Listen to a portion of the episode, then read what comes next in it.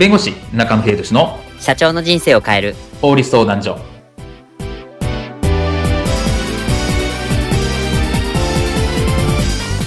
こんにちは弁護士の中野秀俊です。こんにちはアシスタントの堀内隆です。この番組は IT 専門の弁護士中野秀俊がこれはすぐに使える法律主に企業法務の知識を分かりやすくそしてちょっとコミカルにお伝えする番組です。よろしくお願いいたします。今回のテーマは実は特別ではなかった使用期間中に解雇はできるのか？です。はい。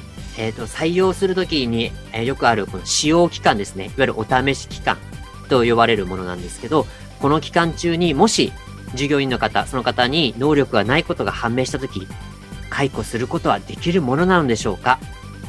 では採用の使用期間についてこういったシーンはありませんでしょうか？社長、折り入って相談です。先月採用した桃月ひな子さんですが、ん？ひなこちゃんのことがどうした？え、ちゃん付け？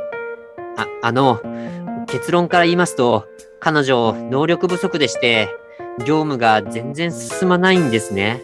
で？ワードやエクセルもほとんど使えなかったので、あの、僕が教えていますし。で？しかも、この間、あれ？メールに添付してデータが送れないので、USB に入れて送っていいですか？なんて聞いてきますし。で、結論じゃないぜ、それ。うん。あの、結論を言うと、あまりにも業務ができないので、ちょっと彼女をクビにしてほしいんです。あの感じだと、多分他の部署でもごめんなさいされるかと。あいにくそれはできない。え？なんでですか？使用期間ですよね。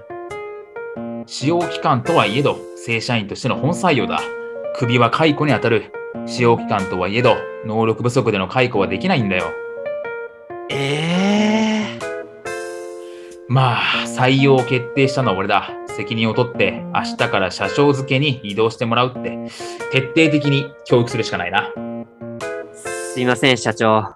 ちょっと僕には手が余りまして。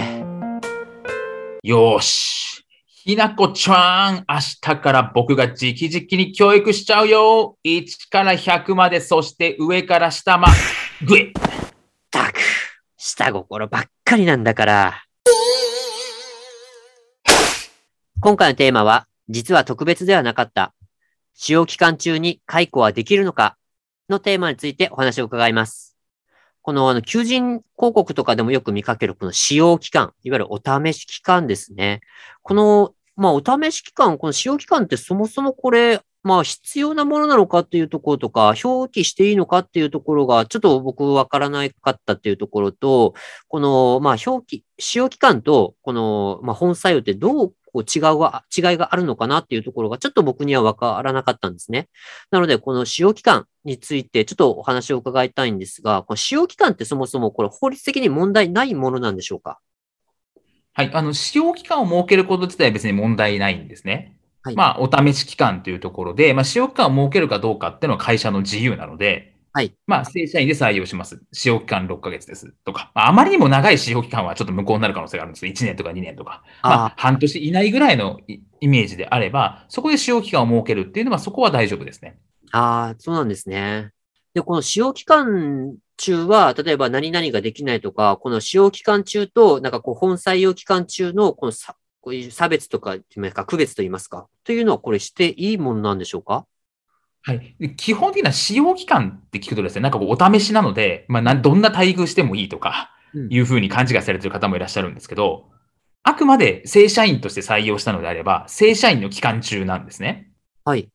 なので、当然ですけど、最低賃金とかは下回ってはいけないですし、ええー、残業代とか休日出勤とかしたら、ちゃんと法律通りのものを払わなきゃいけない。あくまで正社員とか、まあ、契約社員でもいいんですけど、それその社員として扱わなければいけない。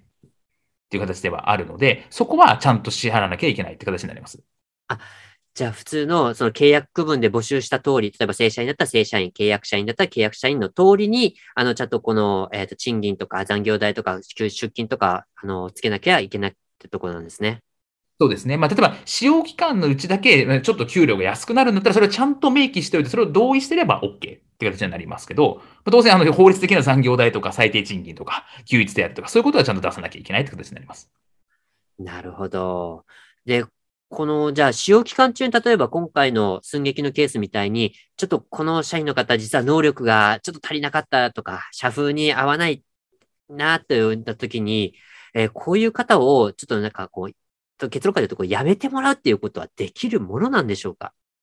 はい。これですね、あの、例えばじゃあ正社員の方で、じゃあ使用期間6ヶ月。で、やってみたけど合わなかった。能力不足だった。で、使用期間だから当然解雇できるだろうって経営者がいらっしゃるんですけど、これは間違いで、あくまで使用期間中であったとしても、まあ、正社員なり契約社員なりの社員という形で雇ってしまうと、これは解雇は難しいんですね。ああ。普通に合わないとか、能力不足であるとか、っていう解雇はやはり難しいっていうのは、そのまあ社員、まあ雇用契約を結んでいる方と変わらないかなと思います。ああ、じゃあ、あの、いわゆる正当な自由がないと、これは解雇自体がこれできないってことですか？そうですね。まあ、例えば、中途社員なんかで、はい。ある程度、こういう、こういう業務をやってくださいっていうことが決まっていて、その能力があるってことで入社して、で、使用期間中に全くできなかった、みたいな話であれば、まあ、これだけで介護できるかどうかまた別としてですけど、いわゆる普通の場合の解雇とは違って、その場合は、まあ、その、会社側に有利な事情にもなるのかなとは思うんですけど、原則としてやっぱりその使用期間だからって言って、はい、会いませんね、解雇できますよっていう話ではないってことは、経営者としては押さえておくべきかなと思います。なるほど。使用期間で、中であっても、あの、この解雇とかっていうのは自由にできるわけではないっていうところですね。そうですね。まあ、あよくあるのが、使用期間、まあ、満了しました。はい。で、使用期間満了したので継続はしませんみたいな。そういうこと、これも法律では解雇に当たるので。おー。はい。あくまで正社員とか契約社員とかで、まあ、いわゆる雇用契約をしたのであれば、その使用期間6ヶ月、6ヶ月過ぎたら、じゃあ何でももう更新しなくてもいいのねっていうわけではなくて、うん、あくまでその契約期間中とか、まあ、正社員であれば無期、無期限で雇っているって話なので、それに対して本裁を拒否するって話であれば、それは正当な理由っていうのが必要で、うん、で、正当な理由っていうのはかなりハードルが高いですよっていうのは変わらないかなと思います。